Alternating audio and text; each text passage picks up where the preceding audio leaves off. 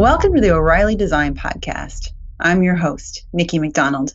This week, I chat with John Whalen, Chief Experience Officer at the digital development company 10 Pearls, about the six minds that underlie each human experience, why it's important for designers to understand brain science, and how and why people interact differently with their voice assistants.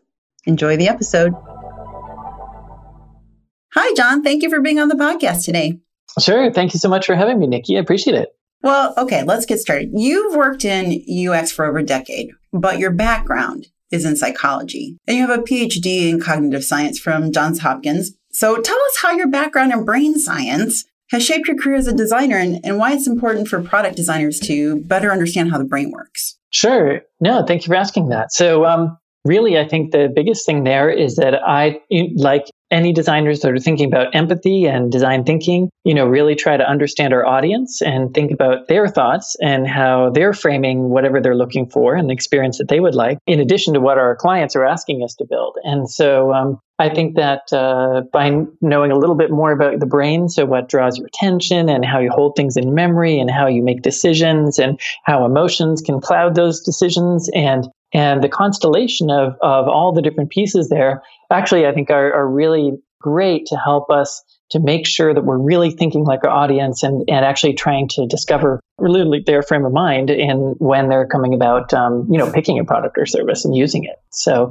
so i think that's one of the biggest things is I, I think a little bit more like a psychologist and probably watching a little bit more of not just what they're saying but how they're behaving to try to see what the underlying you know systems are the, how the wheels are really turning under underlyingly can you give us an example of a time where, you know, like a specific example of where like knowing how how the brain works or knowing something about how people will behave has helped you, you know, uh, in a, in a designing a product? Sure. So um, I guess one example of that is uh, when we were looking at uh, often when they're they're very technical things are a good example. So if we're thinking about uh, you know we've worked with systems for lawyers and accountants even, and in these situations um, they have this incredible body of knowledge, and depending on if you're a more junior person or more senior, the way you represent the information is completely different. So in one case you might sort of Google, hey, what's a merger, and the other case you might be really thinking about reverse triangular mergers and and Section 368 of of the code and all these different things that are intertwined and seeing actually how they represent language and how they're representing the concepts and then what are the concepts in their mind and how they're approaching problem solving is actually was really vital to us thinking about actually essentially having two products there. One for the more novice folks that were just trying to discover what am i talking about and something for the really advanced people who are looking for something really hyper specific and knowing that they can tolerate a much more sophisticated kind of search or um, you know the terminology they're going to use is much more complex. So you're you're currently working on a book for us called product design for how people think which will be out next year. Um, in the book, you introduce the six minds that underlie each human experience and how designers can apply that knowledge to improve their products. So, can you give us an overview of what the six minds are and how this knowledge applies to product designers, how they can use it? Sure, absolutely. So, um, the notion here, and by the way, to all my college uh, cognitive science friends, uh, bear with me here, but um, uh, you know what we try to do is make it uh, sort of tractable to think about all the different um, systems that are in your head.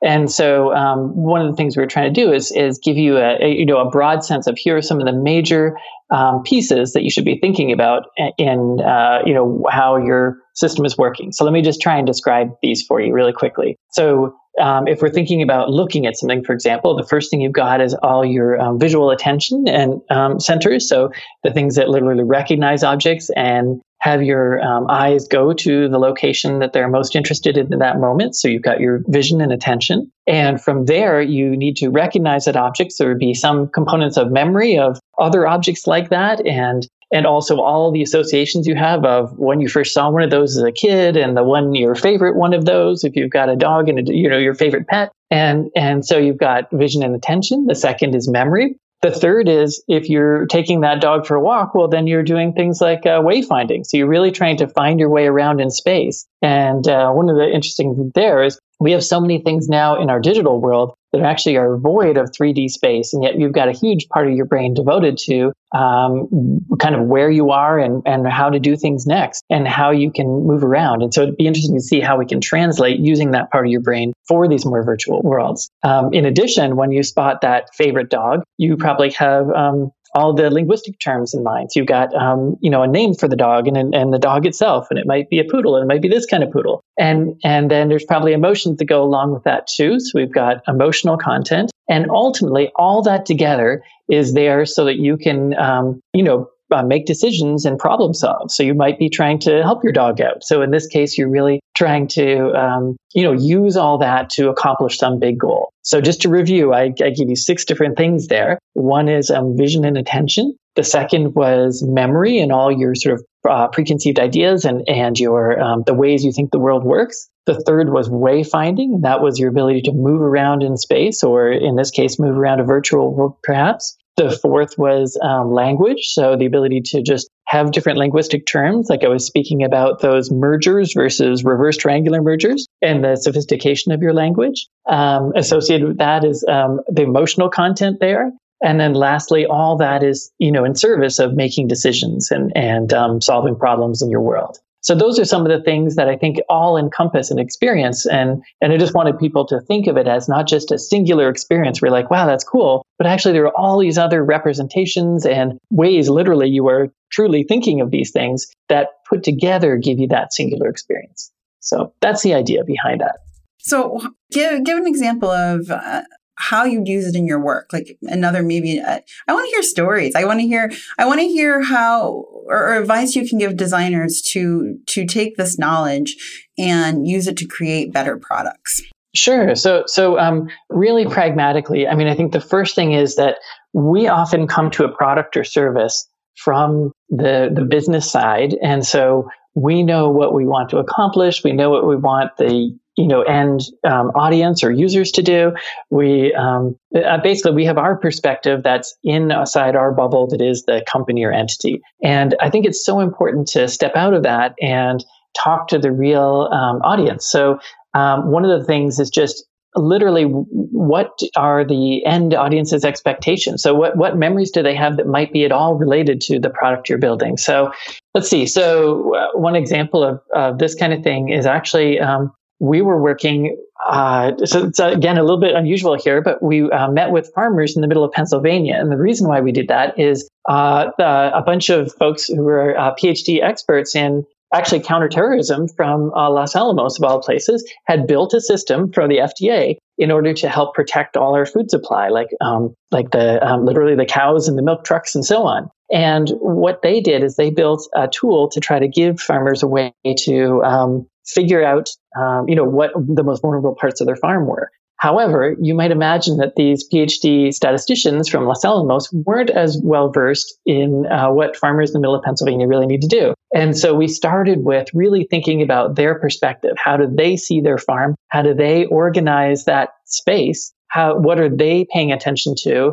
Um, what are the words that they are using on the farm? And they actually have actually much more specialized language than the Los Alamos statisticians did for different things like the connection to the milk truck from from uh, the um, where they were pasteurizing it and so on. So so one of the things we do is really watch you know people in their native environment see the language they're using and just collect it um, and also see how they're rep- in this case we actually really did have to represent 3d space and drawing sort of a map of their farm to do this sort of tool and, and i think one of the other things is we learned very quickly that despite we met with farmers in middle Pennsylvania and they truly, some had coveralls, some had um, oil on their fingers from the tractor, you know, things that me as a, you know, city boy, I would come to expect. And the, the important part here was when we got to the emotional content in their decision making, I realized, you know, this is a good example of don't judge a book by the cover. Underlyingly, they had incredibly sophisticated strategies for keeping their farm going. They had exactly a plan for how to keep things properly organic and, and avoid decam- you know, contamination across different locations in, say, animal farms and so on. And so we found so much that they were really passionate about and so much that they you know, decisions that they made, like, hey, don't dare let the FDA person come to my farm and step on on my land with those same boots that he just came from the last pig farm, you know, with because they could be contaminated. You know, I'll give them a new set of boots. But so, you know, they, they had incredible strategies that were uh, very sophisticated, but they were very different than what the original product owners had envisioned. And so it was how do you link up those two mental models that are in memory? And it starts with sort of what are the representations that each group is using and, and how do we sort of bridge the two? So it is getting to those underlying mental models and the language, the words they're using, and how they expect, you know, what are our equivalent systems that they're expecting to use and, and the levers that they are used to pulling. So how can we make interfaces that are complementary to their existing knowledge? So there you go. How much did that change the product from what they thought it was going to be? Oh yeah, yeah. So uh, very dramatically, I guess it's a fair. so I think I think one of the biggest things was um, they both agreed on having things in space in like 2D space, drawing a map. Um, but from there, you know, all the wording changed, all the way that they actually organized the groupings. So where the statisticians were thinking, here's all the things that have to do with, um, uh, you know, this geographic part of space or, or this you know whole process um, the farmers were thinking well here's the part where we basically get the milk from the cows. Here's where we process the milk. Here's how we transport the milk. And here's the connectors between them. And each of those were sort of mentally very separate for them. Whereas for the um, statisticians it's like that was a that was sort of a unitary kind of thing and so knowing these different levels of representation were really helpful in making it you know much more understandable for the farmers what they were supposed to do. And it was simply because the two had not spoken enough and they hadn't really understood their audience well enough. You know, audience research is so important. You, understanding your users that's pretty key to any kind of product development anymore. Um, um, but let's get back to the book for a minute. Later sure. in the book you explain how our understanding of human cognition should impact the near future of artificial intelligence and augmented reality. Can you talk more about that?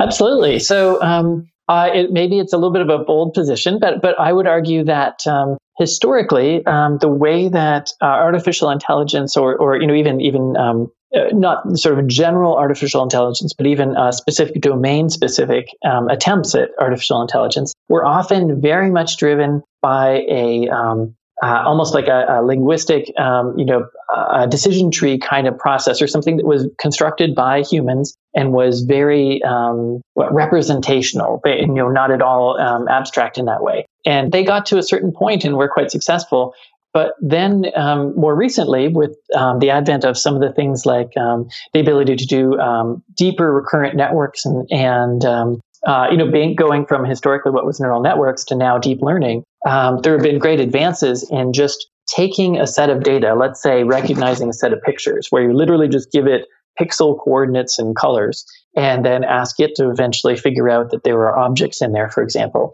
and train it.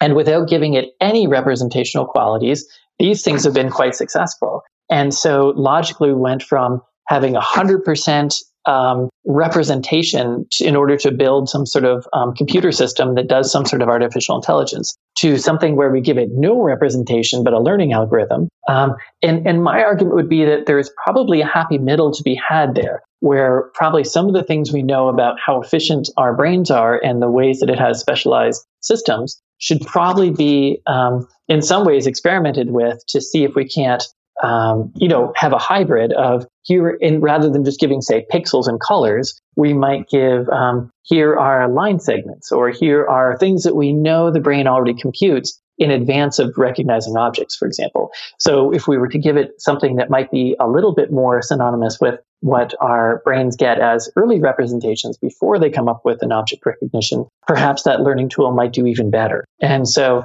really, I think there's a happy medium between having this be 100% learned and being fully representational. And I think that probably there's some things that we can give to, as an advantage to these deep learning models um, based on what we know about the brain. That's really interesting. Uh, the book is going to be so great. I can't wait to read it when it comes out. You're also speaking at the O'Reilly AI conference this September about a research project where you asked a, a diverse group of people to try out the four major AI systems, you know, Siri, Cortana, Alexa, and, and Google Assistant. Can you describe the study, uh, what you hope to learn from it, and any results that surprised you? Absolutely. So, um, really, you know, what we felt like was, you know, I looked in the literature for just simply, you know, there, there have been uh, you know, comparisons in CNET or you know some of the some of the common um, I don't know, public news media that say, oh, you know, I like this one, uh, you know, Alexa better than Cortana for these reasons or, or those. But I hadn't seen a, a sort of in depth comparison of them. And, and also, you know, we were curious because uh, the, the, so that was one piece. So we said, gosh, why don't we do like a head-to-head test that we have people who are novices to these kind of things, or people who have some experience, and older and younger, and and you know have English as their first language and not, and truly see you know which systems are really doing the best at answering questions. Um, the second thing is that I kept seeing even just um, matter of factly, you know, what one of my friends said, "Hey, you know, to their daughter, you know, can you uh, turn on some music for us since we have guests?" And and she said, "Sure, I'll I'll tell her to play music." And then said, "Alexa, play some music." And and so because it's giving these humanistic qualities to these tools, we also wondered if there was anything about the um, really the emotional content to the experience that is more important than it is to say when you're typing in a Google search or you're just looking up something on Amazon, for example. And so what we did is we did uh, use a, a, mix of individuals who had often no experience with these tools and then sometimes a, a little bit of experience and um, went ahead and, and tested these in two ways. Um, so, and it is actually a little bit more complicated than traditional usability testing because we essentially set it up like Jeopardy, where perhaps we'd say, you know, Nikki, can you, uh, so it, it would just say something like, uh, Cincinnati, weather day after tomorrow. And so we would say that in written form, in a little bit cryptically, so that the person was asked to create the command or, or a request to the tool. And so we can see how they generate that request. And then we can also see did the tool actually produce the answer they were hoping for? And then thirdly, we looked at actually the biometric response then, that the person had to that response from their um, tool. So they might, for example, have a positive facial expression, or they might have, it turns out that actually you have a, a little bit of um, sweat when you're a little bit more nervous, or your heart rate goes up. And so we can measure those things with little cuffs on your fingers. And so that's galvanic skin response and just heart rate. So we measured um, those three constellations of sort of an emotional response in addition to these just success based things. And um, the other thing actually is we've followed up since we last spoke, and we also tested another tool called Hound. And it's not as well known as the others. It's been a startup for a while. Um, some people know about um, there's like a SoundHound, which is actually you can hum something and it, it tries to figure out which song it is. But there's a more generalized one called Hound as well. And so we also also tested that one because it's better at follow up actually with someone and, and sort of conversationally. Uh, but the key point here is that yeah, we were able to, to see which of these performed the best, and and it really turned out that of the options that we had at that time, and we've actually retested it just in the last few weeks. Um, really, Google Assistant or or Google Home, um, these are both have the same underlying technology, did the best of all of these, um, followed by um, Siri from Apple, and then the ones that came in uh, essentially, you know, in third place were um, Cortana and Alexa um, by a, a you know, reasonably significant margin. And then, you know, the interesting thing when we tested those four to start with, and I'll come back to Hound in a sec. Um, and then we said, well, which one would be your favorite to take home? You know, just you know, which was your personal preference? You know, a lot of people did pick Google Assistant, which made all kinds of sense because that one did the best at answering questions. But then the second most popular by a, a wide margin was Alexa from from uh, Amazon's Echo, and uh, despite actually being the least successful at um, answering questions. And so that was intriguing to us, and we kind of wondered why. And and it turns out that um, you know the folks who wanted who picked Google Assistant often you know described what they were looking for from from these systems as things like um, uh, well I just want the answer fast just the facts. Give, give me the answer. You know I, I just want to know what what's happening. And and some of the people who uh, preferred the Alexa uh, you know, by and far said things like, well, it answered the question the way I asked it. Or I like that I can, you know, converse back and forth with it, or it, it, makes me feel like I'm speaking to a human. So they're really humanistic kind of qualities that they really gravitated to with the Alexa. Even its sound quality being one of the best was one of the things that was important to them because it felt more animate to them. And and actually the um, the signature of people's emotional responses for those who pick Google Assistant on average tended to, to you know have more positive affect in terms of their heart rate and galvanic skin response and their and their facial emotions um, when they were using Google Assistant over others. And the people who liked Alexa best, same thing. Their heart rate went down, their um, sweat, you know, galvanic skin response went down, um, when they were using Alexa relative to these other tools. And, you know, so the interesting thing here is despite having actual factual correctness um, be in your favor for, for example, Siri, the fact that it didn't have the kind of humanistic qualities they were looking for was really important. So we can't just go out and test our systems to, to be percent correct accurate. We also need to think about this human component. And I think that's the thing that I wasn't necessarily expecting to find. You know, we were curious about this humanistic quality, but we didn't know how important it was. So yeah, that, those are some of the big findings there. So would you say that's going to be the most important thing to people um, going forward? Is that these devices act more more like humans? Well, certainly they. Um, you know, so all of these things did reasonably well, right? So we, they scored at least say sixty percent correct um, out of out of hundred. Um, but so absolutely, they need to solve problems. But I guess it's just that um, as they get um, more personal and conversational, um, the more that that's going to be really important for a really positive experience. And you're not really going to tolerate ones that don't work that way. So just, let me give you actually another example here. So one of the other things we found in terms of the user experience with these voice activated interfaces was that um, they um, it was really crucial to have the timing down and this is something that really the programmers can can help to make better so, for example, I think I gave you the, you know, what's the weather right now in, let's say, Madison, Wisconsin? Then, you know, tomorrow I might say, hey, Siri, what's the weather in Madison, Wisconsin tomorrow? And each time I paused, and that's very natural for all of us, and those are phrasal boundaries.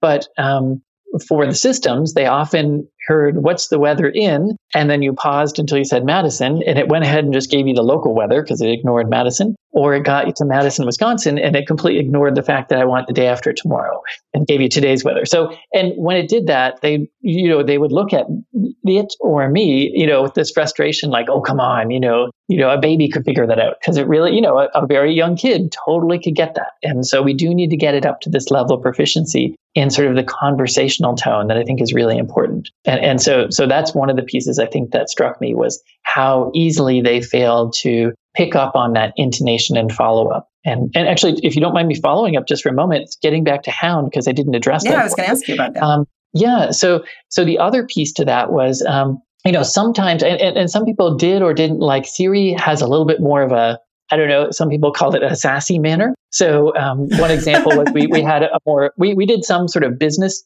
like testing of like, you know, can you find the conference center wherever? And other things were more personal. And one of the things that was kind of a fun one we did to see how people's emotional response would be is we said, you know, do aliens exist? Do we ask them to, you know, look up the, the existence of aliens? I think was exactly what we had posted. And so when one person asked, Hey Siri, do aliens exist? It said, and I'm sorry, my Siri just went off. I'll turn that off. Um, it, it, typically says something like, why don't you go ask your mother? And, uh, you know, which is, you know, okay, but, uh, you know, it's, it's kind of a fun thing to do, but also some people might take it the wrong way. But uh, immediately that person said, is that some kind of joke? And, you know, they were kind of tongue in cheek in playing with this device, but because they didn't say, and I'll try, I'll get my phone further away, um, uh, you know, serious, that's some kind of joke. Um, it uh, the, the, result was that it didn't pay attention to them when they did that response when they said is that some kind of joke and then it didn't speak back and to you and i it's like huh so it's like dissing me and and, and so so there was this play that we that the computer was completely ignorant of that was really important and you know made this person have a perception at that time that i think actually can be much more successful. And and going back to hound one of the things that was great about it was if you said you know what's the weather in madison wisconsin the day after tomorrow? And it wonderfully did a good job at the weather today. You could say what about tomorrow to it? Without saying hound what about tomorrow you could just say, What about tomorrow? And it actually understood the context that you're talking about weather in Madison, Wisconsin, and continued to give you the weather tomorrow in Madison, Wisconsin, which is very natural for all of us. So, so that's one of the first to really try to bring together here's what I heard from you a moment ago. And so I'm going to use that in addition to what I'm hearing just now and figure that there might be a contextual relationship, which makes perfect sense. Like you and I are having an interview and we're talking about a book and, you know, cognitive science. So I'm expecting to continue on that thread. And in the same way, um, you know, Hound is doing that and is actually very successful. And people were very surprised to see it you know, outperform the others in that particular regard. And I think that's actually a real strong point. So I, I think you'll see more and more this notion of, you know, he, here's a, so to going back to cognitive science, here's a mental representation that we've activated, like weather and a location in, in space and a time frame. And, you know, potentially you, in a neural network, you can keep all those concepts warm while you're receiving a new input and have those, you know, impact the next statement. So absolutely that's possible within these kind of tools. And typically it's a little bit like, um, uh, HM, who is uh, like in Saturday Night Live, uh, Mr. Short Term Memory, who you know you could uh, walk out of the room and come back in, and he would forget that you would ever spoken to him. And uh, and so uh, with HM, actually, this brain damaged patient that had suffered short term memory, that's exactly what Siri and Cortana are acting like. That they didn't remember what you did just a moment ago, and and so we there are lots of ways that we get frustrated with that, and then little kids have fun with it. They keep asking it the same joke over and over again, and they still get the same response. So anyway, we we, we as um, designers could do better. I guess is my point there. Well, you know that kind of leads into my. You've kind of maybe almost answered some of this question, but but but that leads into my next question, which was how how do people differ in their interactions with these voice controls? You know, in the way they word their commands and what they want from the systems.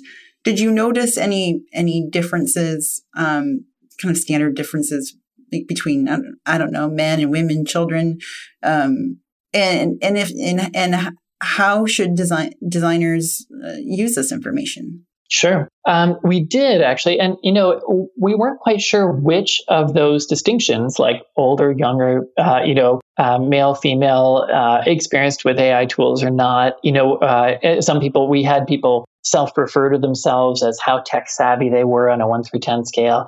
And, you know, we tried to look at all these sort of permutations to see, you know, what drives either success with the tool or um, also um, are there any you know characteristics about the way that they're using you know interacting with them that are different across these people. And so i think one of the big things that we found is that the first of all, the system overall in terms of age groups, it performed best for pretty much exactly the average age of a Google programmer. So it's not surprising that you know the people who programmed these had you know tried them out, and and you know it's been optimized essentially for about that age group, and and so you know some of us who are even older than a Google programmer, um, you know, would love to see it improve for all age groups. The other thing we saw is that there there was sort of a a bifurcation, and it really didn't fall along any particular lines except for maybe their their um, experience with some of these tools where they would either be very telegraphic or very meandering in their command. So let me let me try and give you an example. And you know from interviewing me you probably already know which of these two i am. But um, one of the groups would say something like weather cincinnati tomorrow um, you know, so very like boom, boom, boom, and uh, not have any extra words in there. Or they would they would also typically try that if it didn't work, go right back and be like the weather in Cincinnati tomorrow, and, and then you know try again and say tomorrow's weather in Cincinnati. You know, so so they just they they tried different combinations and were kind of probing to see what works and what doesn't with that particular system. Um, the other folks would say something like, you know, Siri, it would be so nice you would consider the possibility of perchance, uh, you know, sharing with me the weather because it might be inclement in Columbus and I'm going the day after tomorrow. And and so, you know, you and I can follow along with this perfectly well. But, you know, these systems are just overwhelmed by all these extra terms. And so I, I think, you know, in part, the people who have some experience, you know, realize in today's world, the most successful way to do it is to be just the facts and be very, it turns out actually sometimes a little bit of sentence construction helps these tools. So actually being extremely telegraphic was actually detrimental, but but being direct was helpful for these tools. And um, so just knowing that you're going to have some folks that might be a little bit meandering. You know, there, there were actually really nice recoveries that some of these tools did. So um, one of the reasons I think people liked Alexa was it said, that's not something I'm I, I can handle yet, but I'm learning. You know, so it would try to say things gracefully that, you know, I'm, I'm not sure yet and, and um, you know i'm not i'm not programmed to handle that yet or consider adding a skill for that over here. In contrast other tools said something like um, here's a google search on that you know kind of like good luck. And, and so so we all felt kind of like oh that's all you're going to do for me? Um, and and so i think there was this difference where something equally you know they were both like i've got nothing for you but in one hand it was handled a little more gracefully. And and i think for these in terms of design and how this could impact your design uh, i'm confident that you know you will have some activation in your in your neural network from the meandering person and say you know were, were you speaking about the weather or was there something you wanted to you know information you wanted about cincinnati? And that person be very likely to say yes the weather. You know, that's what I said. And, and so I think that actually there are ways that you can piece this together with people and, and not be as torturous as one of those telephone prompt, you know, tools, and yet get the get the system what it needs to answer the question. It's funny you mentioned that because I was just just now thinking that when are those telephone prompt tools going to improve? I mean, we have we have these fantastic voice assistants, and yet still, if I want to get through to my cable company, I have to go through that torturous, you know, endless entry system, and then eventually end up speaking to someone anyway. Why right. haven't they improved? I don't expect you to answer that, but well, I do know a little bit about that actually.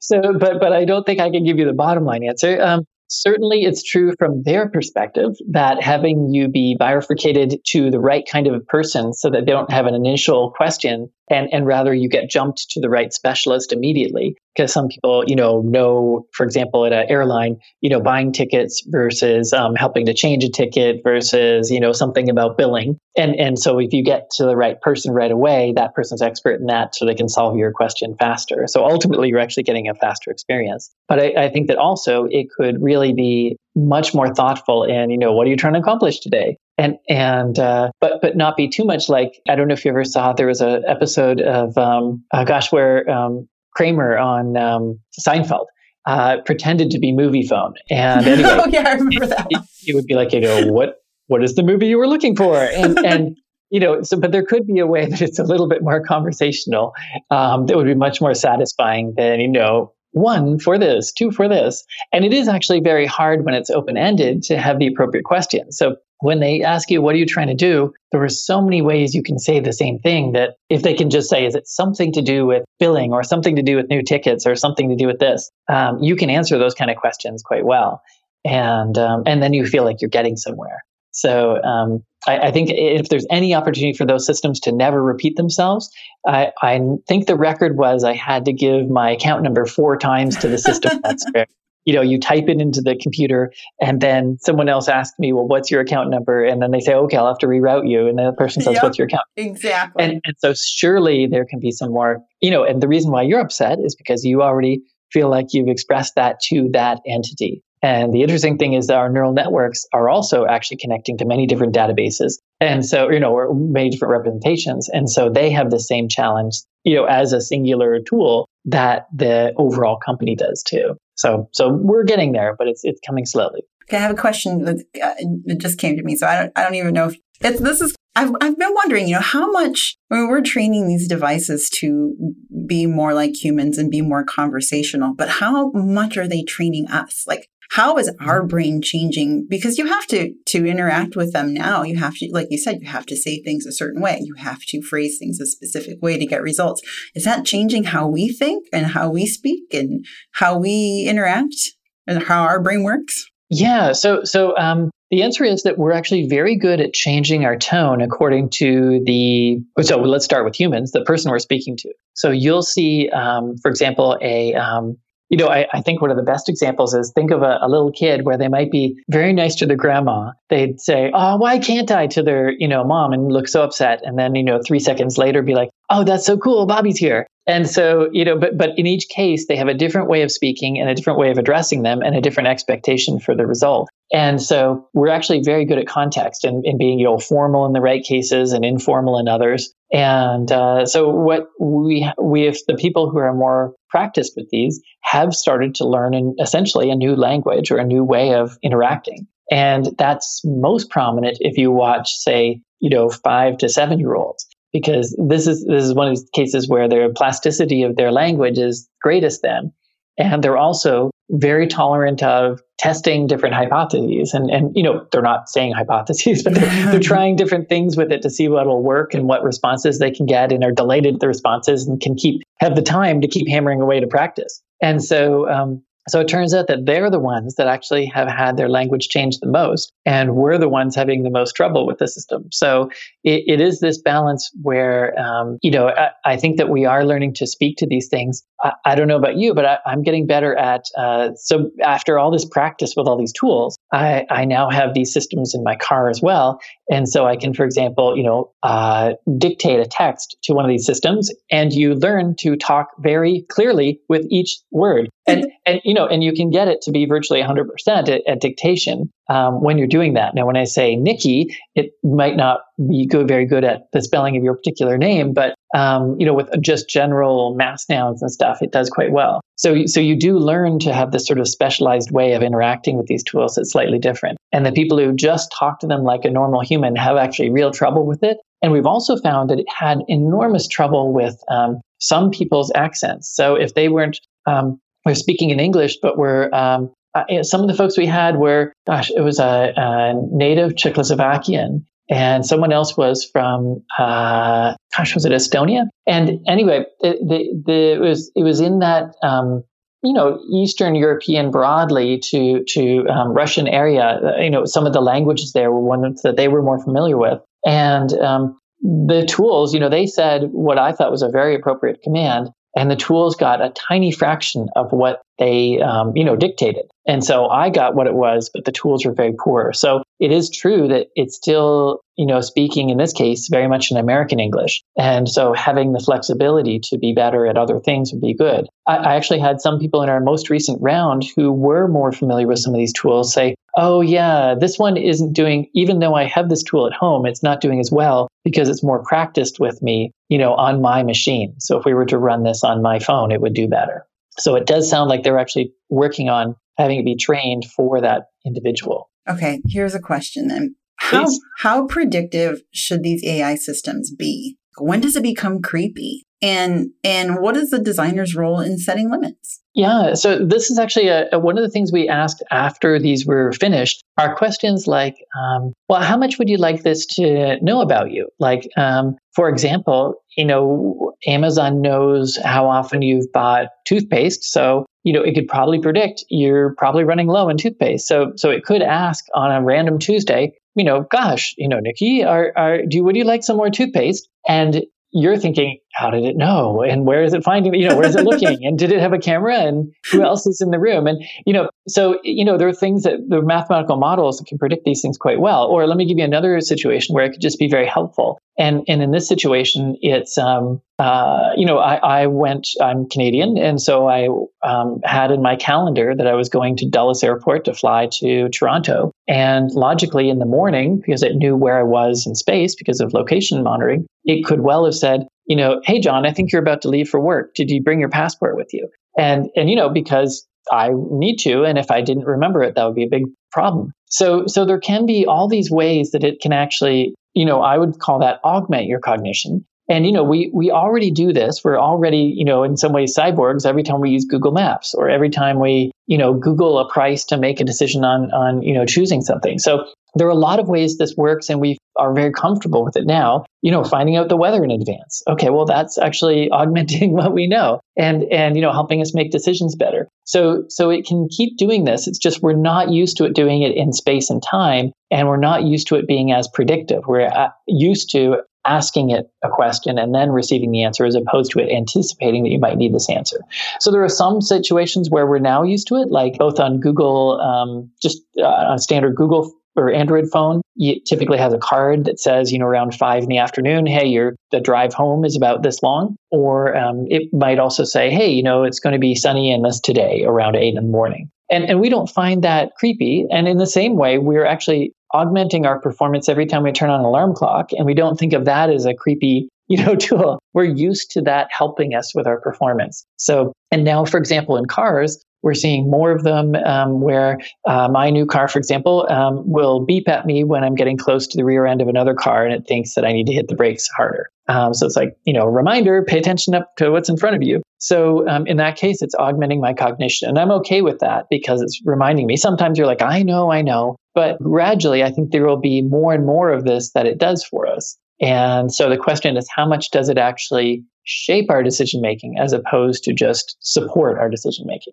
Because we can use tools to help bias people's decisions for the better. Like, you know, hey, you better get home so you've got time to exercise. Or don't forget, you know, today you were going to do, have a salad, so you need to stop by the store and here's the closest one. So, um, so there could be ways that this does actually start to shape our behavior. And that's one of the interesting, you know, like a lot of the fitness tools are trying right now. Right, but that brings up some ethical issues, right? I mean, you can you can use it to shape behaviors, but should you? I mean, is that a question designers should be asking themselves? Right. So I think I think one of the things here is that we can. Uh, so uh, yeah, so first of all, yes, they should be asking that question themselves. Absolutely. And, and, I think probably the, the best way to frame this is what are the, you know, end audiences ultimately trying to accomplish and what are the ways that we can bring them closer to their personal goals as opposed to any goals we have, like buy more soap from wherever. So I, I do think that there are ways that we can just measure what are the represent what are the ultimate goals that people have. And when we talk about emotional content, you're generally thinking about just um, you know, immediate short term kind of emotion. But, you know, there are much longer term goals all of us have. You know, where do you want to be in two years or three years or um, seven? And, and what does it mean to you to be successful? And, you know, if these systems can be a little bit more cognizant of that, it could actually drive much more um, positive behavior in in people and really have them potentially have happier outcomes. So I do think that that there are actually very nice ways that this can be supportive of the end human as opposed to maybe you know, distorting what they're doing to some end goal for a business. So I think ultimately, the closer it aligns with your personal goals, the more you're likely to be positively responding to it. I wonder if this has anything to do with the fact that you're Canadian, that you're so you're so so positive. you, you, I like that you see the the good side of, of it all. It's it's going to be for the best. People are going to use it for the best possible way. I think that might be because you're a nice person. And uh, I don't know if that has anything to do with your Canadian citizenship or not, but I think it might be. It might be. Um, well, definitely. Oh, yeah, go ahead. No, I was just going. I was just going to ask. I was going to ask uh, you to tell tell people a little bit about, you know, where you work now. I mean, you'd worked for gosh, five how long? Five years at your own agency, your own consultancy, and then in January you joined Pearls. So I was wanting you to tell us a little bit about what you're doing now and what your company's doing now and what your role is um, there. Absolutely. So yes, my so um, I had uh, my own little firm called Brilliant Experience, a, a boutique, uh, you know, user experience and research and strategy consultancy. And uh, really, I think that um, what I found, and I had actually partnered with this other company, Ten Pearls, and because they were um, wonderful at developing almost anything, and really just needed to understand what it was they should build and could go from there. And we were great at getting everyone up to here's a great opportunity, here's a wonderful prototype, it's been tested and and you know validated and it's ready to be built. And so you can see that in the one hand we had everything up to creating something, um, you know, in terms of developing it um, for enterprise you know architecture and so on. And we had a group here who could develop in almost anything for enterprise architecture but wasn't sure what to build. So together that makes a perfect complement. And and i think that as a group we really talk about how we try to build intelligent experiences. And this really goes two ways. One is that we need the systems underlyingly to have enough um, you know sophistication in the database or the representations they're building in order to be a little bit predictive or you know support what you're really trying to accomplish and not just be you know a very routine search and results whatever um, so it, it needs to be um, intelligent in that way but it also needs to be a great humanistic experience so we're really trying to put together what we need to do from ai and machine learning and even just you know, classic adaptive systems that may not have those those other tools, and just make it really supportive of what people are trying to accomplish. And so, really, we could only get so far as a group um, in Brilliant Experience without that underlying uh, technology capability. And in today's world, with these AI tools, now we're able to actually create these and not just predict what will be successful. And and so going from you know a twinkle in someone's eye through um, final enterprise launch um, is very rewarding. And so I'm, I'm really enjoying that that piece of it. That's great. I'm, I'm, it's, it's so exciting. It's a it's a new it's a whole you know a new start a new company a new lots of new products. Um new stuff, right? So yeah. what's what's next? I, that's always as we're getting ready to kind of wrap up the interview. I, I like to ask people, you know, you know, what's next? Where, in your opinion, is augmented cognition headed next? Sure. So, um, and, and actually, it's interesting the way you said that. So, um, it turns out that there's um, uh, you know, augmented reality is this notion of, of, you know, hey, for example, if you're putting on um, uh, your HoloLens from Microsoft and it basically projects other things in space and you can continue to see space as opposed to everything being included in VR. But in the notion of augmented cognition is really that we're trying to make you, you know, perform better as a human. So I think that uh, increasing, you know, we started with basic things like, oh, I can check my email or I can make a phone call with this fancy thing called a cell phone. And and now we're getting much more into, you know, basically talking to this machine or um, having it help us to remind us, hey, this, you know, there's a sale right now on tickets to Toronto. You might want to go. And so increasingly, as it's better at anticipating our natural flow, it can support that natural, you know, the goals that we've got. And so I, th- I think it really is the, the next wave is being gentle but supportive in in predicting what you're trying to accomplish at that moment. And I think that we have traditionally had something like Siri be as delighted to answer about the weather in the middle of the night as it is when we're in the middle of a soccer field, you know, with a cloud, dark cloud over our heads. And so I think that the more it can anticipate you were about at this stage in you know time or or this date, and, um, also that you have typically these kind of experiences, well, that can help to limit. You know, here are some of the more successful ways that you might be able to help someone. So, for example, I've got a uh, what I consider enough degrees, and I've had you know emails say, "Hey, wouldn't you like to get another degree online?" And I, I think I've got that covered. So you know, the more it can start to be predictive in that way, though, I think the more actually it can really augment our cognition. And I think the way it can be just a little bit better, like Hound is, in talking back and forth and conversing with us more naturally, it'll be much more successful too in in getting that goal reached. So there you go. So, what are some other specific ways? I mean, what are you're working in helping people perform better? What are some areas where we could perform better? Um, maybe if beyond just, you, I, I think answering questions conversationally, or you know, but beyond what we're doing, you know, the reminders that we get now. Like, what is, mm-hmm. Yeah, so let me let me give you an example. Um, so if I go back to, I know we've picked um, somewhat unusual examples today, but I'll, I'll go back to our, our tax experts just because it's like an esoteric field, and many of us work in something. You know, whether you're working in a specific type of of code, if you're someone with O'Reilly and thinking about um, you know Sencha or or um, Angular JS or something, or someone in this case who knows arcane tax knowledge, right? Mm-hmm. So in this case, currently they try to search these tools and kind of struggle and really have to dive in really carefully to pages and pages and pages of text. Keep in mind there's, you know, probably a thousand pages of the code, and that's associated with 10,000 pages of regulations, which are associated with, you know, a million cases. And so it's like an overwhelming quantity of information. And so the interesting thing here is they say, well, I only want the things that are to do with mergers. I don't want things to do with the state tax. And I only want things with the US. I don't want international right now. You know, as they're speaking to me, they say these things. But it would be so natural for this tool to help to automatically segment what they're doing by simply having them talk to it a little bit it could get them to the answer much faster. And, you know, I'm looking for this, but not this. I might expect to find this. And in a search bar, you can't say, I'm expecting this kind of information, or it's probably related to this. And, but with a AI tool, that would be entirely possible. So I think actually much more of our, um, our day-to-day job work actually is likely to be supported by these tools. So I have seen things recently that are a little bit fanciful in some of the, you know, McKinsey kind of um, articles speaking a little bit about the, you know, human computer job as opposed to the human job.